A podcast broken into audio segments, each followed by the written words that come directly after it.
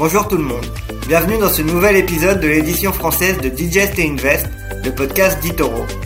Avant de commencer, nous vous rappelons que ce qui sera dit dans ce podcast est uniquement à des fins éducatives et ne doit pas être considéré comme un conseil en investissement ou une recommandation personnelle d'achat ou de vente d'un instrument financier. Avant d'engager votre capital, assurez-vous de bien comprendre les risques liés au trading et ne risquez jamais plus que ce que vous êtes prêt à perdre. Enfin, nous vous rappelons aussi que les performances passées ne préjugent pas des résultats futurs. Et maintenant, le podcast. Bonjour à tous et bienvenue sur ce nouveau numéro de Digest et Invest, le podcast français d'Itoro. Alors, euh, bah, comme d'habitude, je me retrouve avec euh, David. Salut David. Salut Antoine, bonjour tout le monde. Alors, cette semaine, euh, eh bien, on va de nouveau aborder les résultats d'entreprise. Vous savez qu'on est en pleine période de publication de résultats et on a les, les fameuses GAFAM ou, euh, euh, GAMAM, hein, puisque maintenant Facebook s'appelle Meta, euh, qui, ont, publié. Donc, on va y revenir. C'est vrai que Aujourd'hui, on est dans, une période compliquée, on le rappelle, hein, depuis, depuis, plusieurs semaines et même plusieurs mois, puisqu'on a un environnement économique plutôt moyen, avec la géopolitique qui est mauvaise, bien sûr, avec cette guerre en Ukraine. Mais les bonnes nouvelles euh, viennent plutôt euh, des résultats d'entreprise en général, euh, même si certaines, et notamment les plus grosses entreprises américaines, n'ont pas forcément eh bien, convaincu la communauté financière. On va, y revenir par la suite. Toi, David, qu'est-ce que tu peux nous dire sur ces marchés? On vient de terminer le mois d'avril. que, quelle est ta vision et ton point de vue? Déjà, il faut savoir que ça a été euh, un mois d'avril très très baissier dans son ensemble, hein, parce que pour le Nasdaq, ça a été son pire mois depuis octobre 2008, et il perd 13,3%, et euh, il perd 22% depuis euh, le début de l'année, et le S&P, quant à lui, il perd 8,8% sur le mois d'avril, et une perte de 14% depuis janvier. Donc on voit vraiment que les marchés reculent, et c'est paradoxal, parce que d'un côté, on a des, quand même des résultats d'entreprise qui sont euh, satisfaisants. Hein. Pour rappel, il y a plus de 80% des, des, entreprises qui ont publié leurs résultats qui ont euh, dépassé les, les, attentes des analystes. Mais d'un autre côté, on a ce côté macroéconomique avec, euh, comme tu l'as très bien dit en introduction, la, la guerre en Ukraine. On a aussi l'inflation record. Euh, on a euh, la crise Covid qui est toujours d'actualité, notamment en, Chine. Et donc tout ça, ça pousse les, marchés à être baissiers. Alors en, mai, on a un adage qui est connu sur les marchés, c'est euh, le, fameux adage qui dit en, mai, vendez et, partez des marchés. Et alors que là, on est quand même à des points relativement bas sur les marchés. On voit qu'on est arrivé à des, à des supports majeurs sur les trois indices américains et pour le moment, le début du mois de mai, on, voit qu'il y a un rebond. Alors, il y a un grand événement qui va avoir lieu, notamment ce soir, c'est euh, la réunion de la Fed.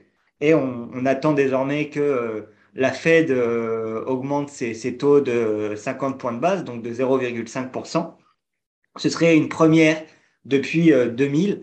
Et donc, on, verra euh, si les marchés vont réussir à, reprendre un peu de, couleur vert euh, justement ces, prochains jours et ces prochains euh, mois.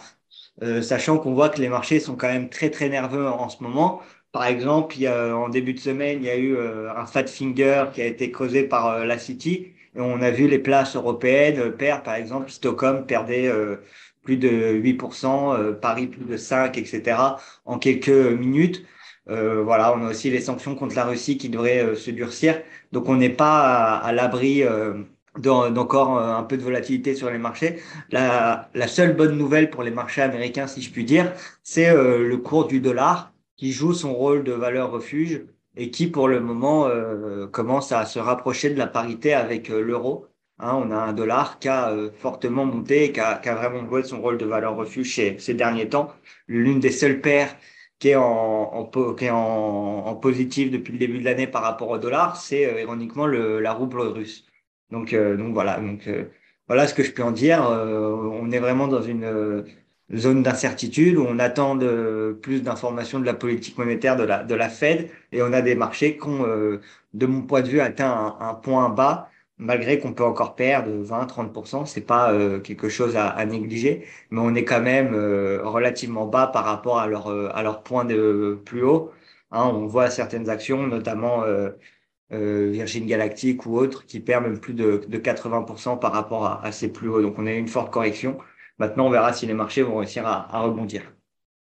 Oui, alors effectivement, pour rebondir justement sur ce que tu disais, c'est que l'euro-dollar, par exemple, on arrive sur des niveaux vraiment super majeurs hein, de 2017 Hein, si on cassait les 1,03, ben, on, se dirigerait vers la, parité.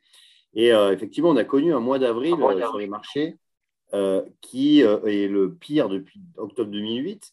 Et c'est vrai qu'on pourrait même dire, alors c'est vrai que tu parlais du sell in May and go away, hein, c'est vendez en mai et partez, fuyez les marchés. Là, c'était plutôt sell in April et, and go away. Donc après, peut-être que ce mois de mai va contrairement à, l'histoire, hein, où normalement le mois de mai est négatif, potentiellement, ça pourrait quand même être le début d'un rebond des marchés parce que euh, c'est vrai qu'on a, on a un Nasdaq qui perd quasiment 25% depuis le début de l'année.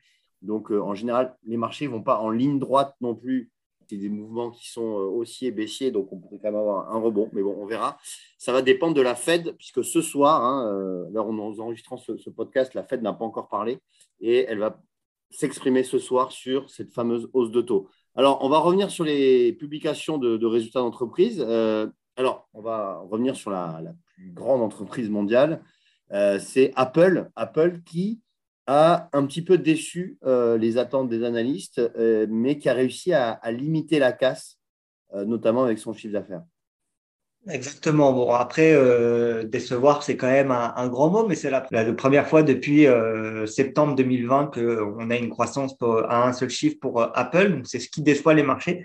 On a quand même un, chiffre d'affaires assez important hein, parce que pour le chiffre d'affaires, donc c'était le chiffre d'affaires du deuxième trimestre de son exercice décalé qui a été publié et il s'élevait à 97,2 milliards de, dollars. On voit toujours que les ventes d'iPhone euh, pèse quand même beaucoup sur le, chiffre d'affaires euh, du groupe, hein, parce qu'elles représentent plus de la moitié du, chiffre d'affaires, et elles ont progressé de 5,4% par rapport à, la même période en, 2021. Donc voilà, Apple, on, voit que ça reste une, société euh, forte et aujourd'hui, l'action pourrait éventuellement venir toucher les, les 200 dollars. C'est ce que certains analystes après ces, euh, résultats euh, communiqués par euh, Apple, sachant que pour le moment, hein, il ne faut pas non plus vendre la peau de l'ours avant de l'avoir tué, si je puis dire, parce que on a quand même encore des problèmes dans la, chaîne d'approvisionnement et on a des zones comme euh, la Chine ou, le Japon où le chiffre d'affaires euh, d'Apple un recul. Donc tout n'est pas encore gagné, mais en tout cas, il y a quand même des, bons signes et on voit que Apple, euh, une nouvelle fois, annonce un, résultat quand même très satisfaisant parce que pour, pour rappel, son, chiffre d'affaires, il s'élève quand même à 97,2 milliards. Oui, c'est considérable. Hein. Si on regarde en valeur absolue les, les chiffres, c'est vrai que c'est énorme. Euh, Ensuite, il y a une autre société dont tu voulais parler, me semble-t-il. C'est Amazon. Amazon qui euh, a publié aussi donc, euh, ses résultats. Hein. C'était la semaine, comme je le disais euh, en introduction, les, des GAFAM. Et Amazon donc, a, elle, plus déçu que, que, Apple parce que pour la première fois depuis un certain nombre d'années, Amazon est, a affiché une perte trimestrielle donc de 3,8 milliards de dollars. Exactement, et c'est la première fois depuis 2015, euh, si je ne dis pas euh, d'erreur, que Amazon euh, affiche une, une perte.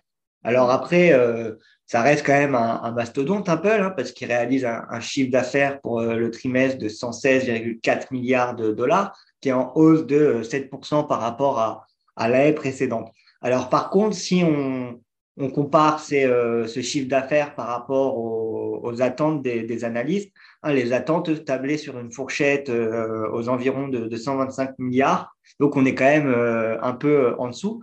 Et puis, on voit quand même que ça a été un, trimestre aussi difficile pour Amazon. Hein. C'est notamment encore une fois les mêmes raisons que pour les autres entreprises, si je puis dire. Hein. C'est les problèmes avec la pandémie et, la guerre en, Russie qui ont situé justement des, problèmes inhabituels de, croissance pour euh, Apple.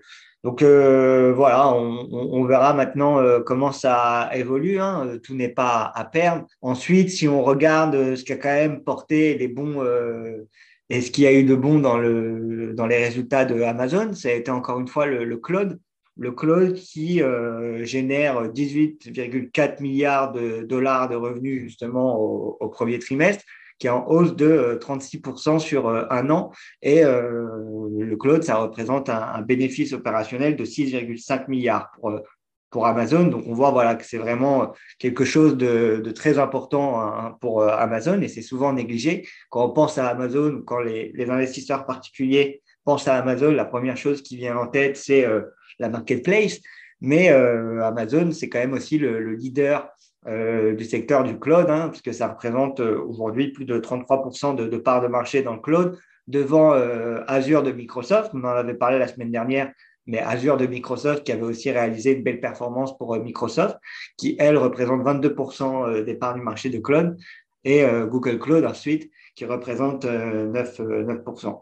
Donc voilà, il y a eu, comme tu le disais en, introduction, 3,8 milliards de, pertes pour Amazon, alors que l'année dernière, à la même période, ils annonçaient un, bénéfice net de, de 8 milliards, et c'est notamment en raison d'une chose, c'est notamment en raison d'une perte lié à, son investissement dans le constructeur d'automobiles électriques Rivian.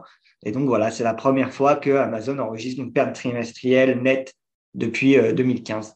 Euh, donc c'est quand même euh, à noter. Et puis ça n'a pas manqué, euh, les investisseurs ont vendu le titre fortement à la suite de, ce trimestre un peu décevant parce que l'action perd plus de 10% maintenant depuis, depuis l'annonce de ses résultats. Alors, effectivement, Amazon, donc c'est assez décevant puisque l'action perd 10%, comme tu le disais, euh, depuis sa publication de résultats. Et c'est vrai qu'on n'a pas l'habitude, hein, euh, pour ces mastodontes, de voir des, pertes, euh, sur, des pertes sur des trimestres. Donc, effectivement, c'est sanctionné.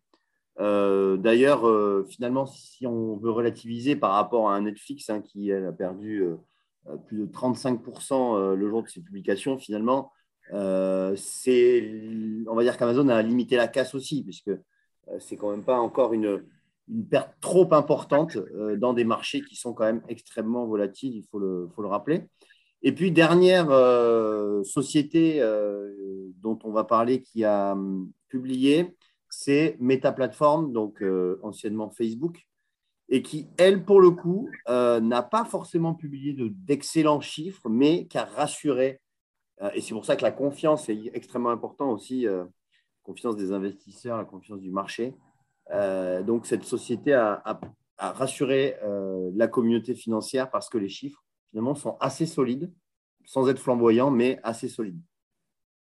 En effet, hein, quand on regarde Meta, on, voit que les investisseurs ont ont plutôt récompensé euh, l'annonce des, résultats, parce que l'action prenait à, la suite de ces annonces euh, plus de 18%. Donc euh, l'entreprise a pourtant annoncé un, chiffre d'affaires qui est en dessous des attentes, parce que les attentes tablaient sur un chiffre d'affaires à 28,2 milliards de dollars pour le trimestre, et on a eu un, chiffre d'affaires à 27,91 milliards de, dollars pour Facebook, par Meta. Et par contre, le bénéfice par action, il est plus important qu'anticipé parce qu'on anticipait un bénéfice par action de 2,56 dollars, alors que là, on a réalisé 2,71 euh, dollars pour, euh, euh, pour Meta. Alors, qu'est-ce qui a enthousiasmé les, investisseurs? C'est notamment le fait que le nombre d'utilisateurs mensuels moyens pour Meta a augmenté. Et c'est justement ça qui favorise le, titre. Et donc, euh, hein, on voit aussi que l'action a, fortement corrigé depuis le début de l'année, hein, parce que Meta, euh, elle perd presque 50% de sa valeur depuis le, début de l'année. Et donc là, à la suite de ces résultats, on a commencé à avoir un, rebond. Donc on verra si le rebond il, sera durable pour, pour Meta sachant qu'ils sortent quand même d'un trimestre, euh, parce que le dernier trimestre où ils avaient annoncé leurs résultats, le quatrième trimestre 2021, il avait été euh, très compliqué pour Meta et l'action avait d'ailleurs chuté euh, à la suite de l'annonce des résultats du dernier trimestre de 26% en une séance. C'était la pire journée de toute son histoire pour l'entreprise. Donc là, on, voit que cette fois-ci, au contraire, les résultats ont permis à, Meta de sortir la tête de l'eau. Et donc, on, verra si l'action va réussir à, à se reprendre à, partir de, maintenant. Hein, Action qui a quand même corrigé, comme je le disais, de plus de 50% depuis, depuis le, début de l'année, donc c'est quand même pas négligeable. Et donc Meta qui a vu son, son prix augmenter par les analystes et donc voilà, aujourd'hui, on a un prix, un objectif moyen pour Meta qui se situe aux alentours de 313 dollars. Et donc, ça correspond quand même à un potentiel de hausse de près de, 80% hein, par rapport à la, valeur actuelle. Oui, donc en fait, euh, c'est vrai qu'on a, on a une société qui finalement se porte pas si mal. Et euh, du coup, euh, peut-être qu'il y a eu une, une, exagération hein, lors de la, de la chute hein, du titre. Par conséquent, eh bien, ça constitue un bon point d'entrée pour, sur ce titre euh, Meta Platform et, par conséquent, on est, euh, on est plutôt sur un, beau rebond euh, sur, cette, sur cette valeur. Voilà, non, je ne sais pas si toi tu voulais rajouter quelque chose.